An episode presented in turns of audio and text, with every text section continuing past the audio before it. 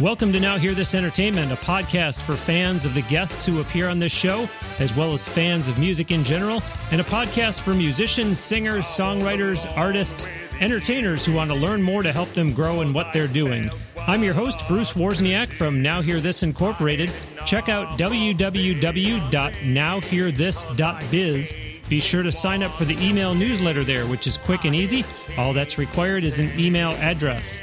We are coming to you from Crystal Blue Sound Studios near Tampa, Florida. Check them out on the web at www.cbpro, as in Crystal Blue Productions, cbpro.net. Be sure you are subscribing to this podcast and telling your friends to do so as well. We are thrilled to be on iTunes, Stitcher Radio, and SoundCloud. Lots of great guests on Now You Hear This Entertainment, or as I've taken to calling it, NHTE. Joining me today on the Now Hear This Entertainment guest line from New York City, my guest is an international opera and Broadway singer, actor, producer, and recording artist. He has performed in some of the biggest and most revered venues around the world, ranging from Times Square in New York to Wembley Stadium in London. His latest album was released last November and was entirely composed, performed, arranged, and produced by himself. He has extensive credits on IMDB and was even recently invited to AOL to an event with Pharrell Williams. You've been hearing a song of his called You Are For Me. It's my pleasure to welcome to Now Hear This Entertainment, David Serero. Hello, Bruce. How are you today? Very good, David. Welcome to the show. Thank you for doing this.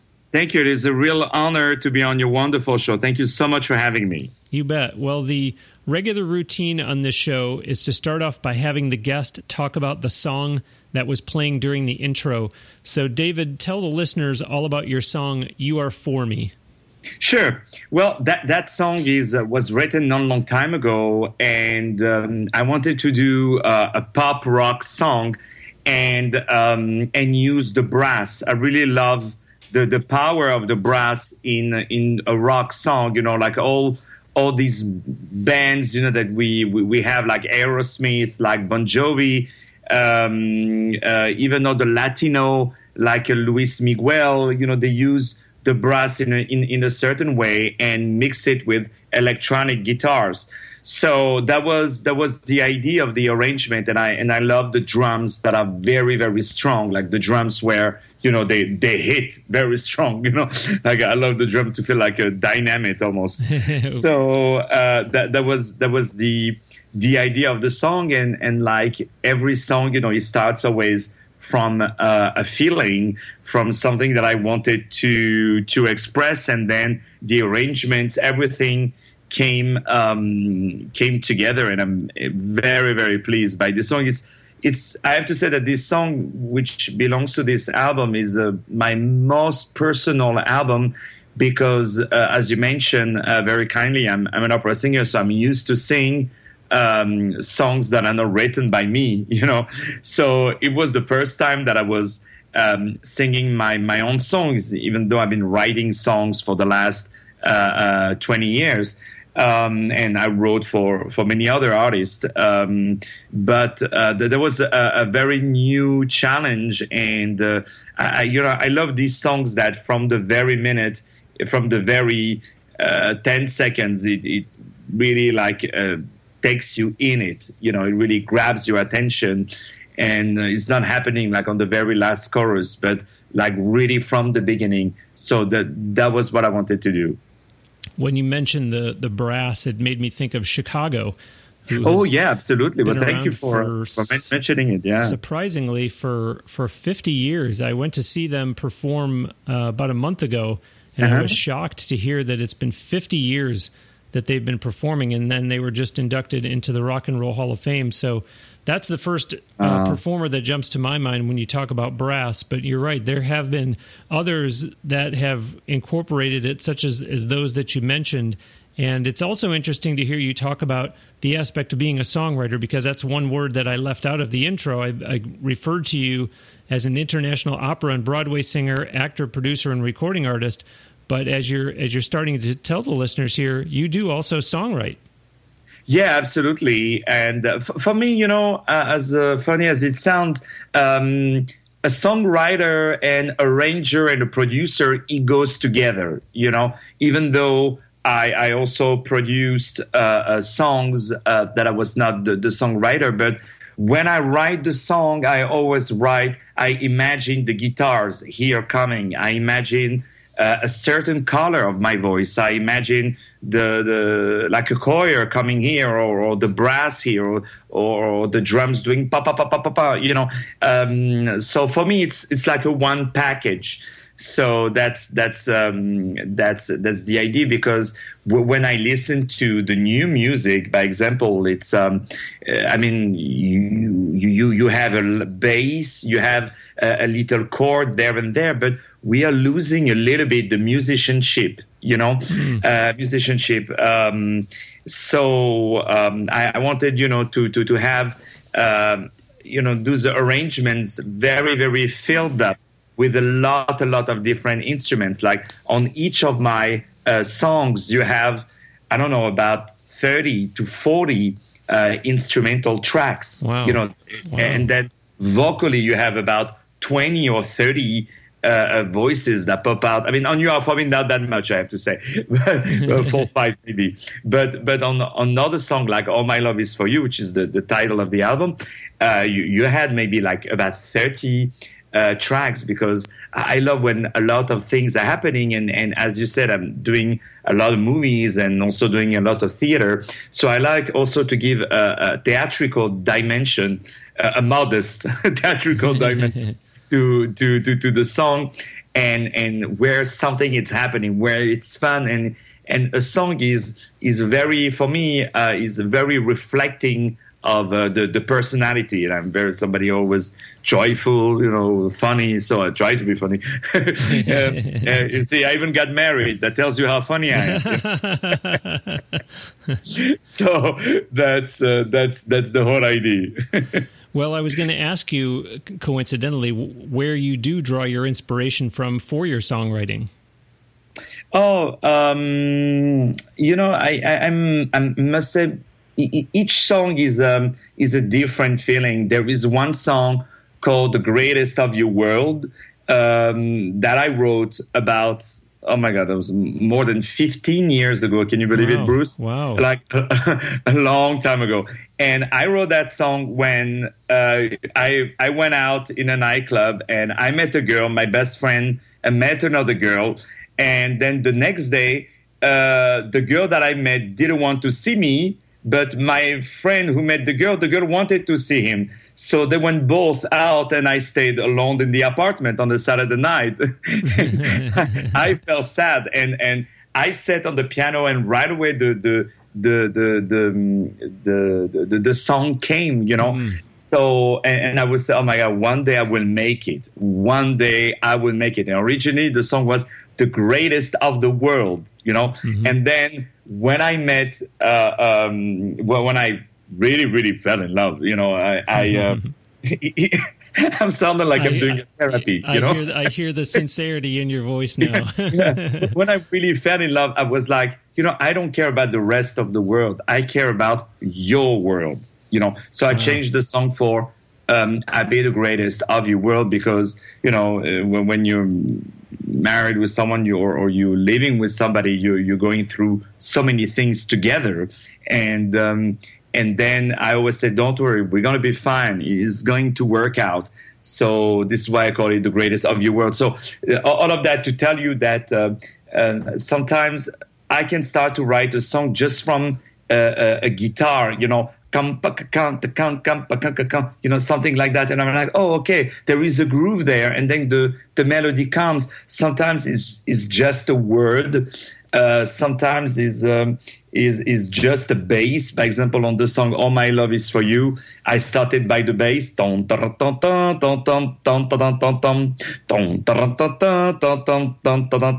so I started just by that, and "You Are For Me" started with the brass, you know, ta-na-na-na, ta-da-na-na-na, you know, this is how it all started. So there is always a new, a different inspiration. Okay, and I I'm making notes here because I'm getting married myself in the middle of June. Oh, so this is all.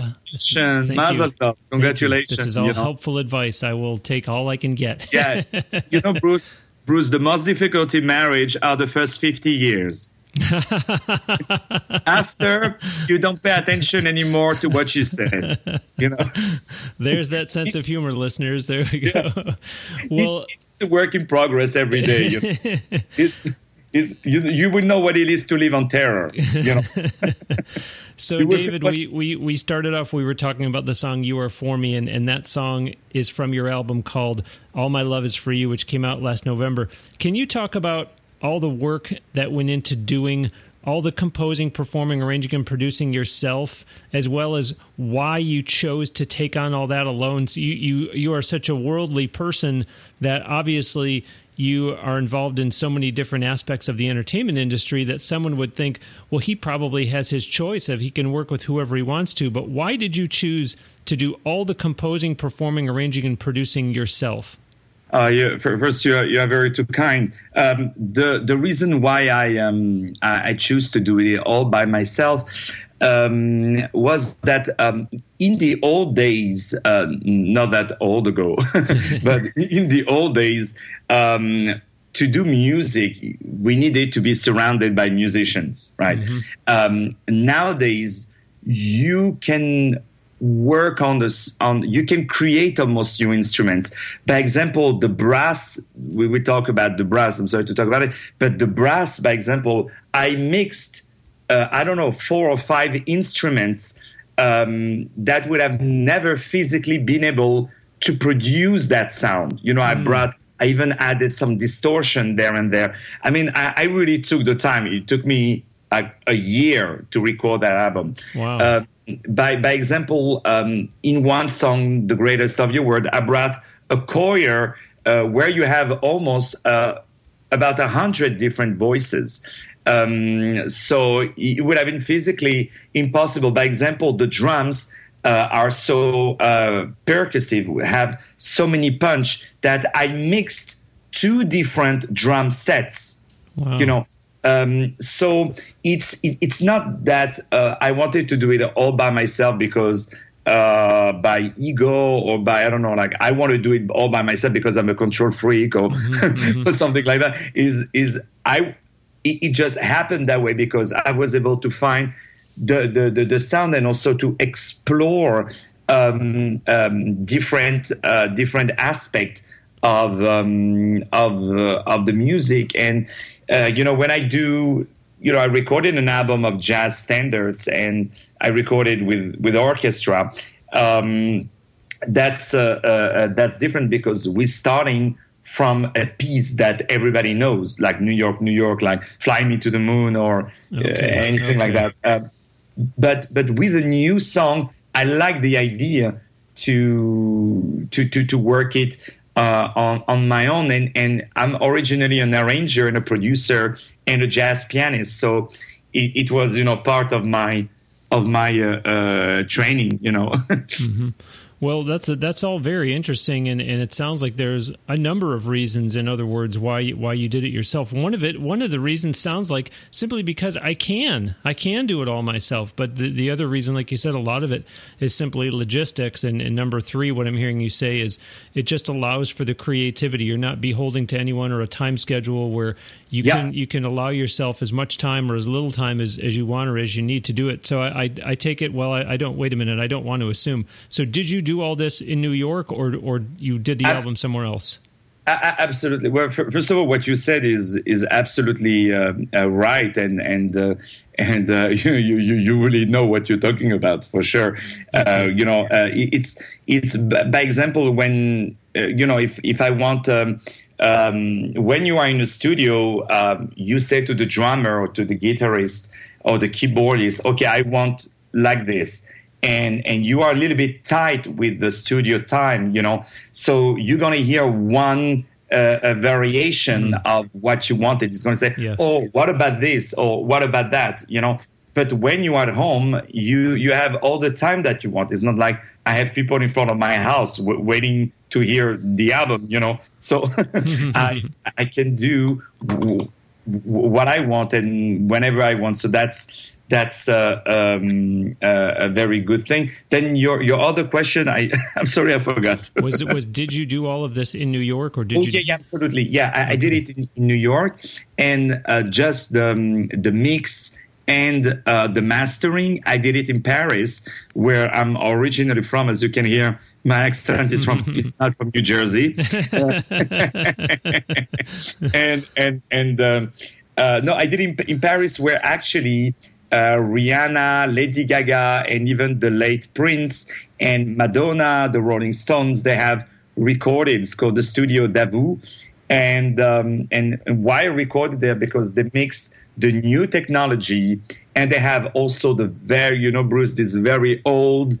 A machine that you cannot buy anymore, that are not manufactured anymore, like some reverb of the 80s, like some sound ampli of the 70s that you cannot buy anymore. Now you have the plugs on Pro Tools or softwares like that. Yeah, everything is digital now instead of analog. Yeah, you cannot find this anymore. This is why a lot of people are traveling from all over the world to master the stuff there. So because I had good rates, I was able to go there. Well, David, I wonder, have you found it challenging to promote a pop rock album at a time when you've been busy in New York starring role in an opera? Well, that's a very good question, Bruce. How can I say? I think with pop rock music, you can reach more people. You have more interest than opera or jazz or something else. But the only problem is that there are so many pop rock, artists. So many pop rock music. So that's it's a little bit synced in the mass. As in other, when I put an opera video, it right away comes out when you go on YouTube and you put opera, by example, or you put the name of the song or the name of the aria, it comes out right away because it's more of a niche market. But in the pop rock, you can reach more venues than with the classical one, but also the what is very challenging, Bruce, is when you do opera, you have people. By example, I just sang the lead role of Nabucco, the opera Nabucco by Verdi. I just sang it in New York like 2 weeks ago. Was the last show. A lot of people came. Some people came for me, but a lot of people came just to listen the opera, just to listen Nabucco. They went to the title. When you are singing pop rock music, especially your own song, you need almost to start from the beginning, because you are not only promoting your name, but you are promoting your whole sound, your whole style, your whole music, which is very, very difficult. So it's harder. You can reach more people by doing pop rock music, but it's harder to create an audience and to have people attending your show when you're doing pop rock music, rather than, by example, for opera, where it's because people come by the name, for a musical, Yeah, they're going to see a specific performance. It's and I don't mean this the way it sounds, but in other words, they just want to see the performance. That's not about who's cast in it. They just want to see that performance. Whereas you're making a terrific point. I mean, it's so well said. This is really fascinating, because it really is quite a challenge, as you mentioned, that you say, well, there's going to be a much, much bigger audience out there. However, the bad news is there's going to be a much, much bigger audience out there. I know. They're already loyal to someone else. Absolutely. By example, on iTunes, when you put the word opera, I'm coming up right away, If you put the word pop rock, you're going to have to wait many, many years before you come. I start to appear, So that's the difference. This is why I always say to artists, be yourself, because the others are already taken. Yeah.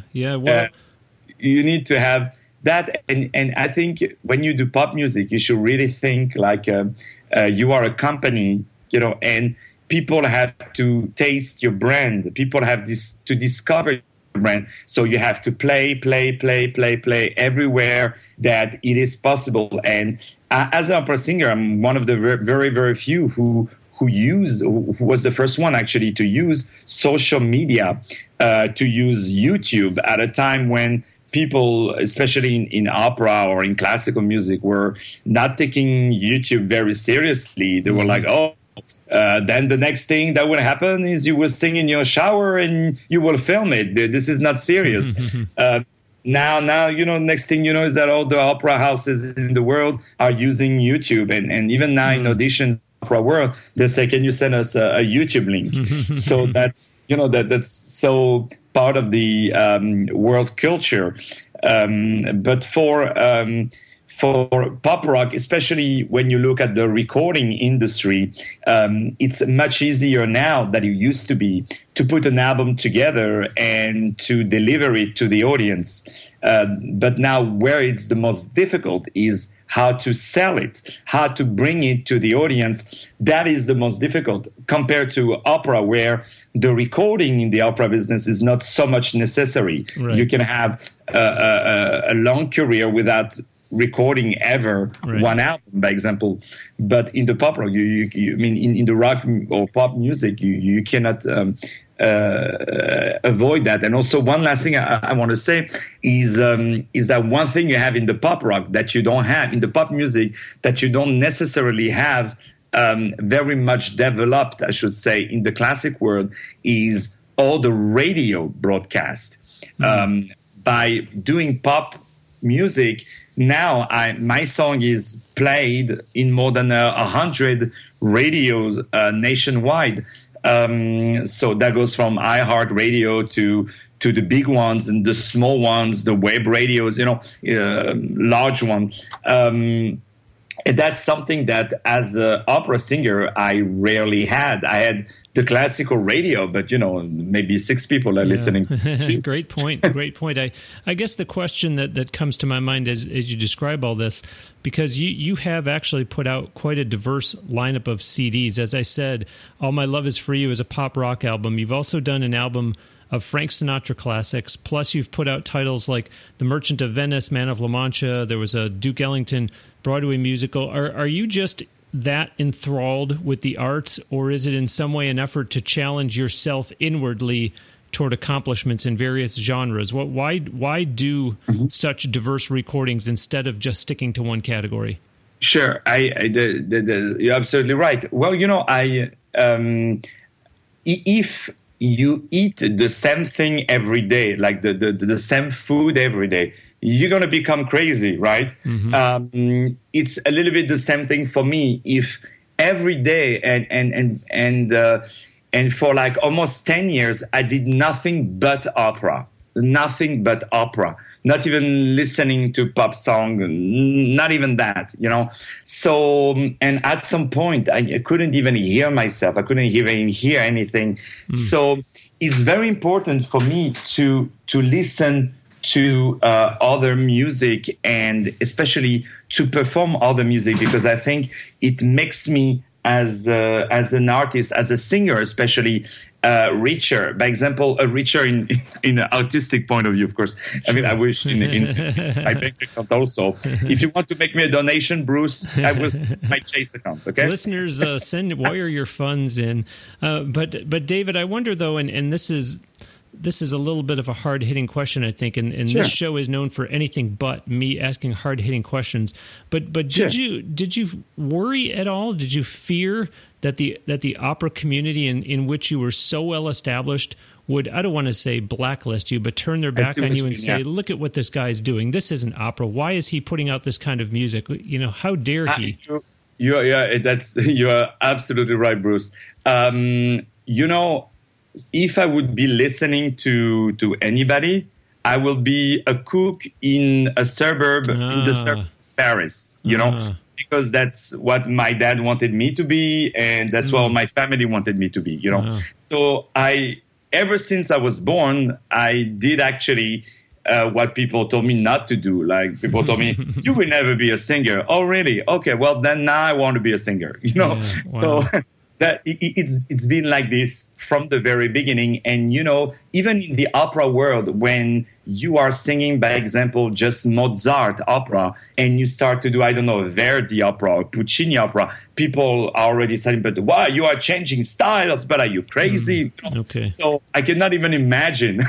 Great answer, though. People go from opera to pop music. But, you know, operatic singers, like straight, regular opera singers, you have thousands out there, you know, and I don't want to wait that I'm 50 or 60 years old to do what I want, you know. Mm-hmm. I wanted to do this album because I was young enough to you know, to do it, because I don't want to be like one of these 70-year-old singer who puts a leather jacket to be young, you know.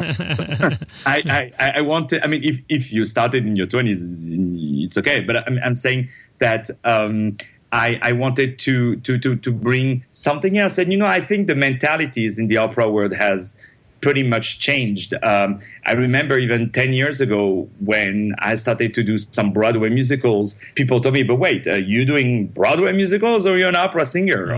Okay. So, you know, I think it's both are combined, since I started to do a lot of movies and a lot of straight theater, like The Merchant of Venice or Othello that I'm doing next month at the Center for Jewish History in New York. It made me a better opera singer, you know. Wow. The fact that and you never know, you know, the fact that I did the jazz album, then I produced Jermaine Jackson, you know, the brother of Michael Jackson. Yes. I did his very first album of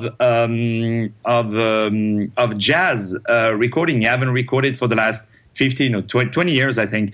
So I made the Jackson sing some jazz standards, and we recorded the duet together on Autumn Leaves, where he sang, you know, Autumn Leaves in English, and I sang it in French with my operatic voice. And that's what I love, is to bring opera and music. Music has no boundaries. It's like people, you know. Absolutely. As long as they're not Republicans. I'm just kidding. But still, overall, I mean, a great answer and very good insights. I am Bruce Wozniak, and joining me today in the Now Hear This Entertainment guest line from New York City is international opera and Broadway singer, actor, producer, and recording artist David Serero. Visit his official website at www.davidserero.com. As always, you can get the proper spelling of the guest's name by looking at the title of this episode on your listening device.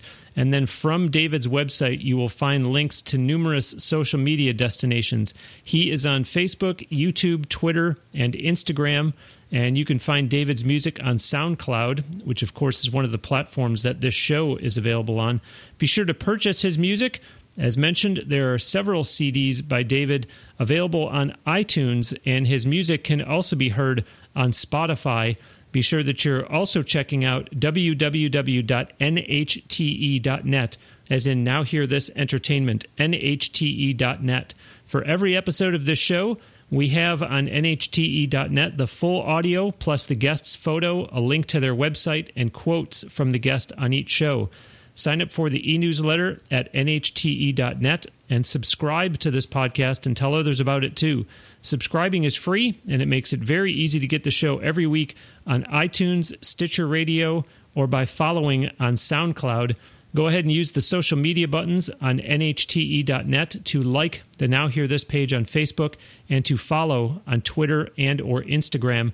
If you're a new listener to the show, thank you very much. Please do check out some of the prior episodes of Now Hear This Entertainment. We've had a lot of great guests along the way so far. As always, many thanks, of course, to those who are not first-time listeners. I very much appreciate your time and your interest and support.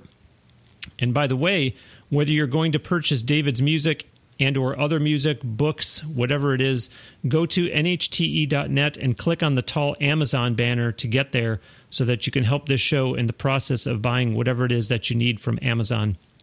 And you know what I'm going to do, Bruce? Yes. I'm going to go on the website and buy myself an album through your Amazon banner. Ah, thank you. You know? Thank you. Please, so at least I would have an extra sale.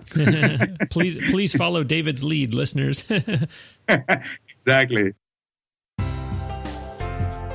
Okay, now it's time for Bruce's Bonus. This is a segment here on Now Hear This Entertainment where I take off my hat as podcast host and put on my hat as president of Now Hear This Incorporated, giving a helpful tip for the listeners that are musicians, singers, songwriters, entertainers who are out there trying hard to make a go of it.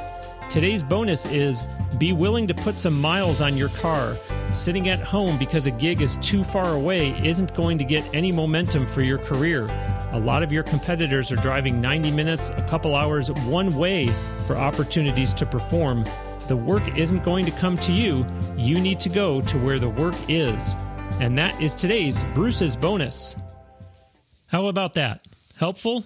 There are a whole bunch of tips just like that over all the prior episodes of this show to make it easy for the listeners out there who are musicians, singers, songwriters, entertainers to get the tips in one concise format. There is a Bruce's Bonus Book Volume 1 and a Bruce's Bonus Book Volume 2 for purchase in ebook format, giving you all the tips from episodes 1 to 40 and 41 to 80, respectively. Just go to www.brucesbonusbook.com for online ordering and instant delivery. David, I want to piggyback on something that you just talked about, because sure, on this show, we like to draw stories out from guests that could be possible teaching moments for listeners who are up-and-comers. So you mentioned one other release, listeners, that David did was I Wish You Love, and that's the album of jazz standards with Jermaine Jackson. And David had also performed in a musical with Jermaine Jackson. David wrote, directed, and produced that. And we've heard stories on this show before. For example, Canadian singer-songwriter Roxana, way back on episode 34, talked about getting Chris Bode to perform on her CD. And then a couple weeks ago on episode 115, with the duo Gypsy Soul, they talked about Aaron Neville providing a quote regarding one of their albums. So, David, how did you get connected with Jermaine Jackson that you had the opportunity to do both the album and the musical with him? Sure. Well, one thing I realized because I was lucky and fortunate to meet very important singers and ask them advices, and not necessarily work with them, but get them advices. I realized that the higher the star is, the easier it is to work with him or with her. When I realized that the more I'm growing, the easier I am to people, the more I am, yeah, sure, no problem, absolutely, don't worry about it, it's going to be wonderful, don't worry, Wow. And before I was like, wait, tell me exactly, no, that is not possible, no, so... and I also think that, look, we have only one life. You just never know. I think it's Robert De Niro who used to say, if you don't go, you never know. So you just have to reach the people. And if you do something that you're caring about your product, you're caring about what you want to do, then you know that it will be good. I always say your biggest investment is your audience. Your biggest investments, if you're a company, is your clients. I always invested in myself because, I have no choice but to live with myself. So, I want to invest in the business because the business can go back and forth. I rather invest in me, So it's always... very, very interesting to meet other some of these big guys, and if the project is legit, and if you put yourself in the shoes of these big guys, and you would think, okay, what would they like to do now? If I go to see, by example, Lady Gaga, and I tell her, let's do a new Lady Gaga album, she would tell me, hey, David, I don't need you, right, Right. I have a new record label. But if I tell her, no, we're going to do an opera album and Jay-Z is going to do the arrangements. So he's going to do like some opera rap, opera mixed with rap music, hip-hop music. And you're going to sing on it with those crazy costumes. She's going to be, oh, that's interesting, So that's a start. I always say you don't go to McDonald's to eat sushi, So it's always very interesting to bring to artists, to take them in a new place. For Jermaine Jackson, people were approaching the Jackson to do a new perfume, to do a new line clothes, to do to re-record all the Jackson classics, to sing songs that were typically a remake of I Want You Back or, you know, ABC, stuff like that. I said, no, I want to take you to another direction. And I sit on the piano and I said to Jermaine, sing something for me. And he started to sing, my baby's always dancing, you know, something like that. And I told him, why don't you sing, darling, I love you, you know, more like a crooner. And right away came out this Nat King Cole voice. And then I said, okay, let's do Nat King Cole, some Nat King Cole standards, because that's how your voice is really melting into it. So my advice is always to, I just fell from my chair. That's what happens when you listening to Now Hear This, you know, this is great entertainment. So you fall off your chair, you know. So my opinion is always go to people with the right project and bring them something that they don't know where you are. That. As you said, my signature is to do opera as an opera singer, to approach pop music, to approach world music, jazz and other stuff. I will approach this music in another way than people that are more specified for this genre. So you are who you are and develop who you are. That's the best advice I can give. I like that. I like that answer. And listen to Now Hear This Entertainment. All the very good. Very good. I wonder, is there an order of priority, David, for, say, getting new acting roles versus maybe landing more operatic roles versus, say, recording new albums? Or is it just there is no order of priority, Bruce? I'll take whatever work comes my way. You're absolutely right, Bruce. It's the second one is whatever comes, you know. I follow my career. By example, I'm a passionate of Shakespeare.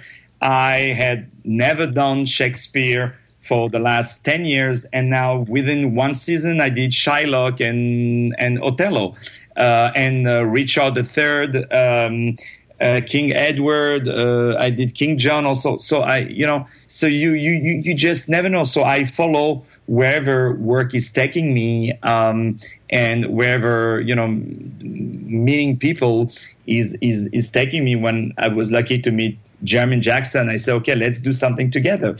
And I spent a year working on the musical that we did together and an album we did together and much more. So, you know, I just follow. Now, by example, it's funny that since I started to do some pop music, I'm called back a lot in the opera world. You know, I'm getting like first-class lead roles offered. So that's beautiful. You know, that's life is about the people you are meeting. You're walking on the long freeway and endless freeway, and what makes your life different is the people that are crossing your life by. And if you don't make the phone call today, when would you do it? You know, you never know how long you will live, you know? Right. David, that's right. Now is where I'm sure those listeners who are up-and-comers want to know what you attribute your success to in terms of getting so much work. Do you have an agent? Do you recommend that performers get an agent or handle as much of it themselves as they can, or maybe some combination of the two? What have you found to work best for you? I will tell you, and I'm so happy, Bruce. You ask me the best questions I always dream to answer. You know, wow. So wow, thank you so much. No, I think first of all the role of the singer/musician has changed a lot, and I spoke actually with Pharrell Williams about it on AOL like not that long, few weeks ago. The music world has changed a lot. By example, it was impossible for a musician, a singer, a songwriter 10 years ago, 20 years ago to record a song and then make it available to people. Now you can do it yourself. It's we call it the DIY, do-it-yourself artist. Right.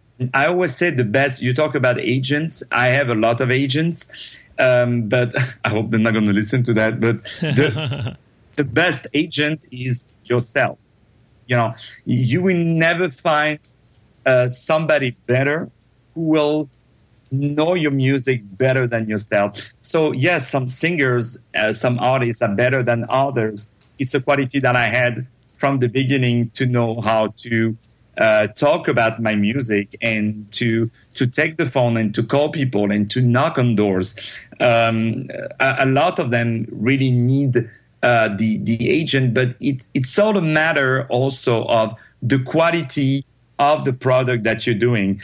When I started out and I sang like Bruce, it was horrible. Like it was horrible. Like even the dog that I had, told me, David, you have to stop to sing like this. Really. He came to me, he started to bite me, he said, stop with this. I mean, I can't live. I'm a dog, yes, but stop. My parents, they sued me because they were ashamed of me singing that way. It was terrible. So, it was bad. And then I was going on all the doors and knocking on the doors and calling anybody. And then no phone calls. And then one day somebody told me, David, you have it all. You know how to speak. You know how to call people. You know how to promote yourself. You know how to do from the song from scratch until to bring it to the consumer. But you're missing the most important, which is the quality of your product. Mm. So stop to do anything, any phone calls for 2 years and just work on your craft. Wow. And then I promise you, Bruce, the day I just started to sing better, without even sending an email to anyone, work started to come to me. Amazing. So, and also I always say that, when I told you, invest in your clients, right. Like focus on doing your job right. I very rarely do auditions. Why? Because I do my job very good on the movie or on a musical or on an opera. I give 110% of myself, so that after the people, they call me again. And I'm also the best colleague. I please the producers, I please the directors, I please anybody that I can, So that's for me the number one rule. Well, you mentioned in there about auditions, and I do want to talk about some of the acting work that you've done, because you do have quite an extensive resume on IMDb, everything from TV to films to even commercials. Is it safe to say that you practically have two full-time careers, one as an actor and then one as a singer? Because you do get a lot of acting work. Absolutely. I'm very glad. I used to be more advanced as a singer than I was as an actor, but now it came like almost like a equal, about the same. And as you said, I follow work where it takes me. Back in France, 15 years ago, I started to get roles in major TV series. But if I had more than 5 lines, it was the end of the world. It was oh my God, it's the best role I've ever had, if I was not cut at the editing, So and then in New York, all of a sudden I bring my acting experience from France and from Europe and I bring certain kind of features. Like I have some Mediterranean features a little bit. Like I can do an Italian, I can do a guy from Middle East, a guy from Greece, from Portugal, from Spain, So, maybe, by example, 10 years ago in New York, I was getting no acting jobs, at all. But I was getting more music job. But now, the word of the opera world in New York, in America, especially in New York, for example, there used to be 15 opera companies. Now there are only 2, Wow. Wow. So opera was hot. Now it is not. But now there is more work as an actor, probably with all those Netflix and Hulu need content and all these TV series. Yeah. And they need more. They're doing more episodes. So they need more actors. And nowadays, that's also something I want to say, is that we watch the music. We listen to the music, of course, but I mean, I personally love to listen to it, you know, but today we cannot neglect the fact that there is the video clip has changed a lot. Sometimes the song is not very attractive, but because the video clip, the music video is so good that the music becomes a hit. So excellent point. Yeah, it's going more and more into the visual works. This is why when I meet some musician, I'm like, well, you know, you might want to have a haircut soon, you know, you know, or change that T-shirt out, you know, or be careful to what you say, or you know, the old days where it was cool to put down the journalist to say, no, I don't answer interviews, no, mm-hmm. you know. You cannot do that anymore. I mean, I never enjoyed to do that, you know. But it used to be cool, hip. You know what I mean? When you look at the interviews of the Stones in the 70s, these guys were like looking at the journalists like they were nobodies, you know. But that was part of the style. Nowadays, all the biggest stars, they wake up at 5 a.m. to do morning TV shows because they know that it is important, and they're looking for every ways. You know, when I told you that now we have to look at it as if it's a company with a product, we are looking for every ways to bring our product out. I write music not for 5 people, not for 10 people. I want that my music is listened by the broadest, the largest amount of people. You know, I'm not ashamed of that. Some people, I hear some musicians, no, I want to play in small clubs. No, I want to play for 10 people, 50 people, for people who really care. I'm not like that, you know. I want to do stadiums. The bigger the crowd, the better, right? The better, absolutely. That's what I want, and because the feeling is so strong, you know. Yeah, that's a great attitude to have. I am Bruce Wozniak, and joining me today on the Now Hear This Entertainment guest line from New York City is international opera and Broadway singer, actor, producer, and recording artist David Serero. Visit his official website at www.davidserero.com. As always, you can get the proper spelling of the guest's name by looking at the title of this episode on your listening device. From David's website, you will find links to numerous social media destinations. He is on Facebook, YouTube, Twitter, and Instagram. And you can find David's music on SoundCloud, which, of course, is one of the platforms that this show is available on. Be sure to purchase his music. As mentioned, there are several CDs by David available on iTunes, and his music can also be heard on Spotify. Be sure that you're also checking out www.nhte.net. as in Now Hear This Entertainment, nhte.net. For every episode of this show on nhte.net, we've got the full audio, plus the guest's photo, a link to their website, and quotes from the guest on each show. Sign up for the e-newsletter at nhte.net and subscribe to this podcast and tell others about it too. Subscribing is free, and it makes it very easy to get the show every week on iTunes, Stitcher Radio, or by following on SoundCloud.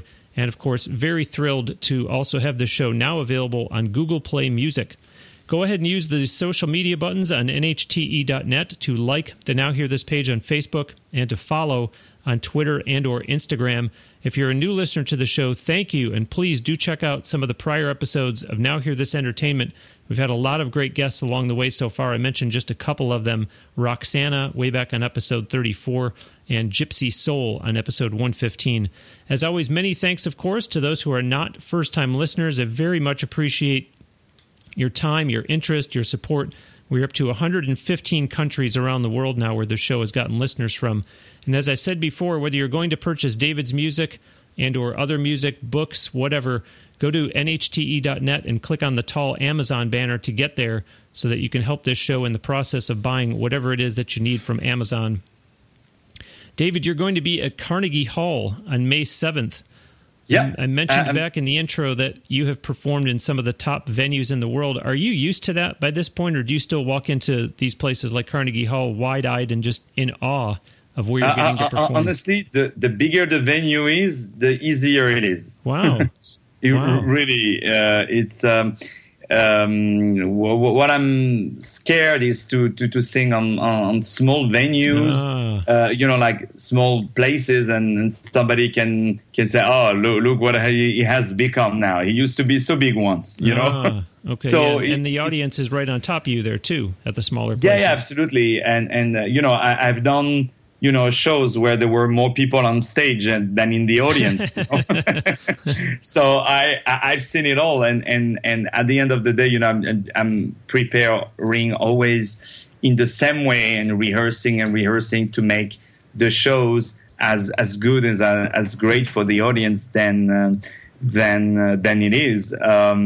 So I'm very looking forward to it, and I'm going to sing actually some opera at the Carnegie Hall. So it is, you know, very, very, very joyful. And then in June, I'll be doing the lead part of Othello in New York. So I'm also looking forward to this. And in the summer, probably do some, well, in the meantime, I'm still doing a lot of movies and a lot of shows and TV series. But yeah, I'm definitely looking forward to it. Outstanding.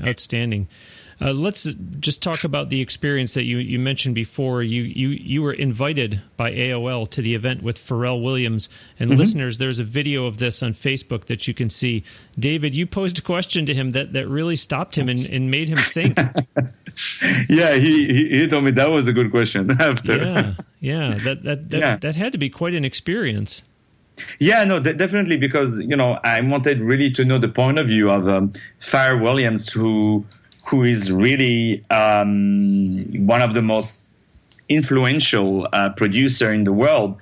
You know, whether it's his song Happy, he didn't just created a sound or created songs. He created a concept almost, you know, like the song Happy or Blurred Lines, you know, those songs are concepts. Like Living on a Prayer by Bon Jovi, this is a concept. You know, that songs that are so much into now the American culture, those are very interesting. So I wanted to know how does he feel where the music industry is going, you know, with the new technologies. Like, you know, we didn't have Spotify before. Right. We didn't have... you know, when Spotify started out, a lot of artists complained.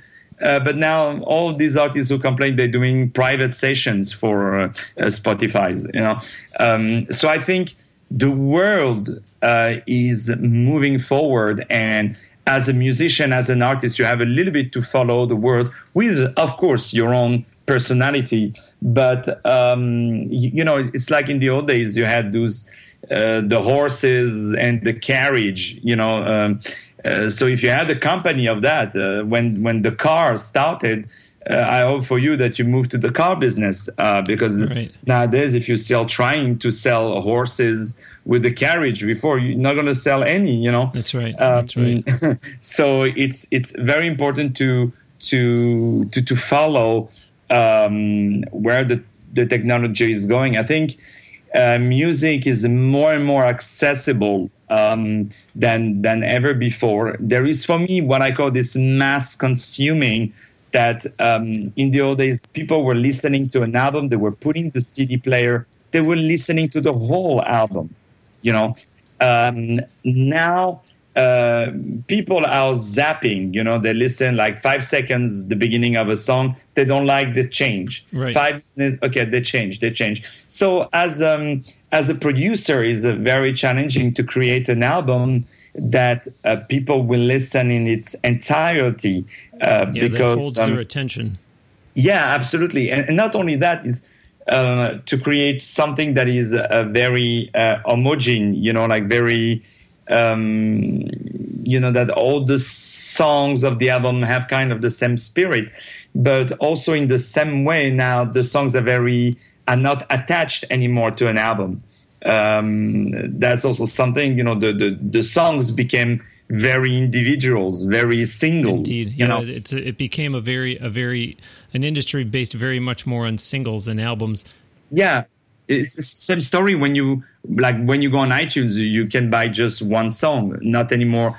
I mean, you can buy the whole album, but I mean, you can buy also per song, which is good in some ways. But I'm just saying that we're losing the idea of listening to a whole album. Now people do a little bit like this with movies, since we have Netflix and all that. They watch a little bit the beginning, they don't like this, they change. And in the old days, they were watching the movie entirely. So you never know. Maybe in the beginning, in the middle of the movie, something good can happen. You know, that's right. So that's how I'm feeling. Well, we're about out of time here, but I want to have one final teaching moment for the up and comers who are listening, because we've sat here and listened to you speak throughout this interview with this accent of yours, and you are multilingual, and so I wonder if you can just speak to how helpful that has been to you throughout your career in terms of probably being able to get so many additional opportunities because you don't only speak one language. It would seem that it would behoove the young people to learn Spanish or some other language so that they can get additional opportunities. Has that been the case for you? Absolutely. Well, the more languages you speak or the more instruments you play, you see, I learned how to play guitar a little bit. So after, for me, it was easier to write for the guitar. It's very important. By example, now the Latino community is growing more and more. They have their own TV channels with their own program in Spanish. So now I'm getting a lot of offers because I look Latino. I'm getting offers to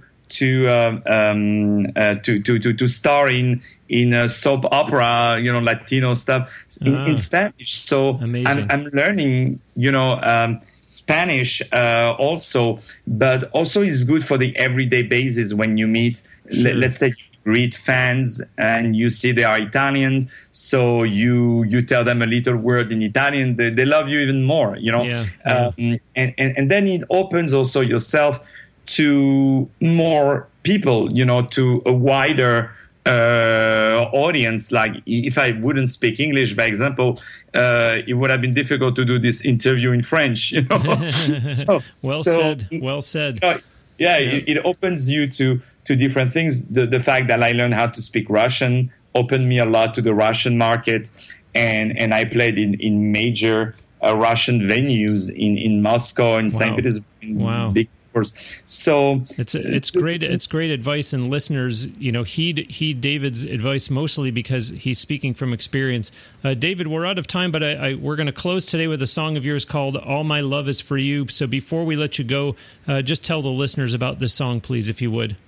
Well, it's like the song that is the number one song for me that I wrote, and it really represents how I feel inside.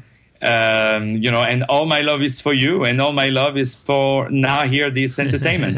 Thank you for all of you, and I'm passionate about people, and it's really an honor to be to have been interviewed by you, Bruce, and your question, your quality was absolutely amazing, and I can't thank you enough for having me. You're welcome, David, and I very much enjoyed the conversation. Thank you again for making the time for this. Thank you, Bruce. Thank you so much. Listeners, that will do it for this week's episode of Now Hear This Entertainment. My sincere thanks to David Serero. Do check out his official website at www.davidserero.com and then engage with him on social media. So that means like his Facebook page, follow him on Twitter and Instagram, subscribe to his YouTube channel, and then watch and like the videos on there. Remember that David is on SoundCloud too, and even on Spotify. For that matter, tell him that you heard him and his music on Now Hear This Entertainment. And of course, do purchase David's music on iTunes. Don't forget to visit www.nhte.net and sign up for the email newsletter there by simply putting in your email address. And of course, please do subscribe to this podcast and tell your friends about it. Give us a nice review on iTunes or Stitcher Radio too, hopefully accompanied by a 5-star rating. That really does help the show a lot. If you are listening on SoundCloud, remember that you can like and repost episodes there, and you can also follow on SoundCloud. Let's get your feedback on the show too. Post your comments or questions on the Now Hear This Facebook page. There are links to it and Twitter, and even the Now Hear This official YouTube channel on nhte.net. Plus, there's a link there to this show on Instagram.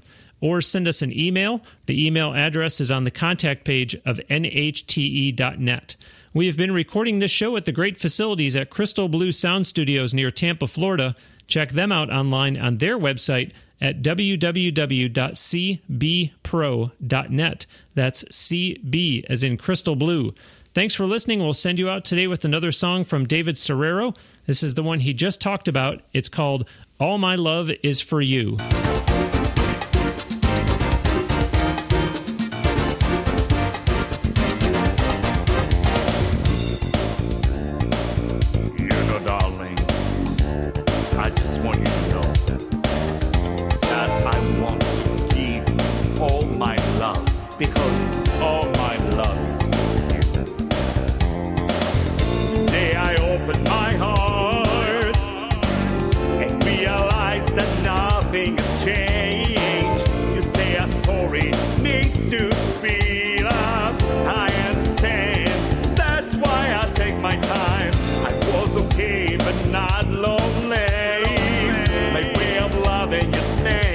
Maybe too much for you. You know I need you. I do my best to give you.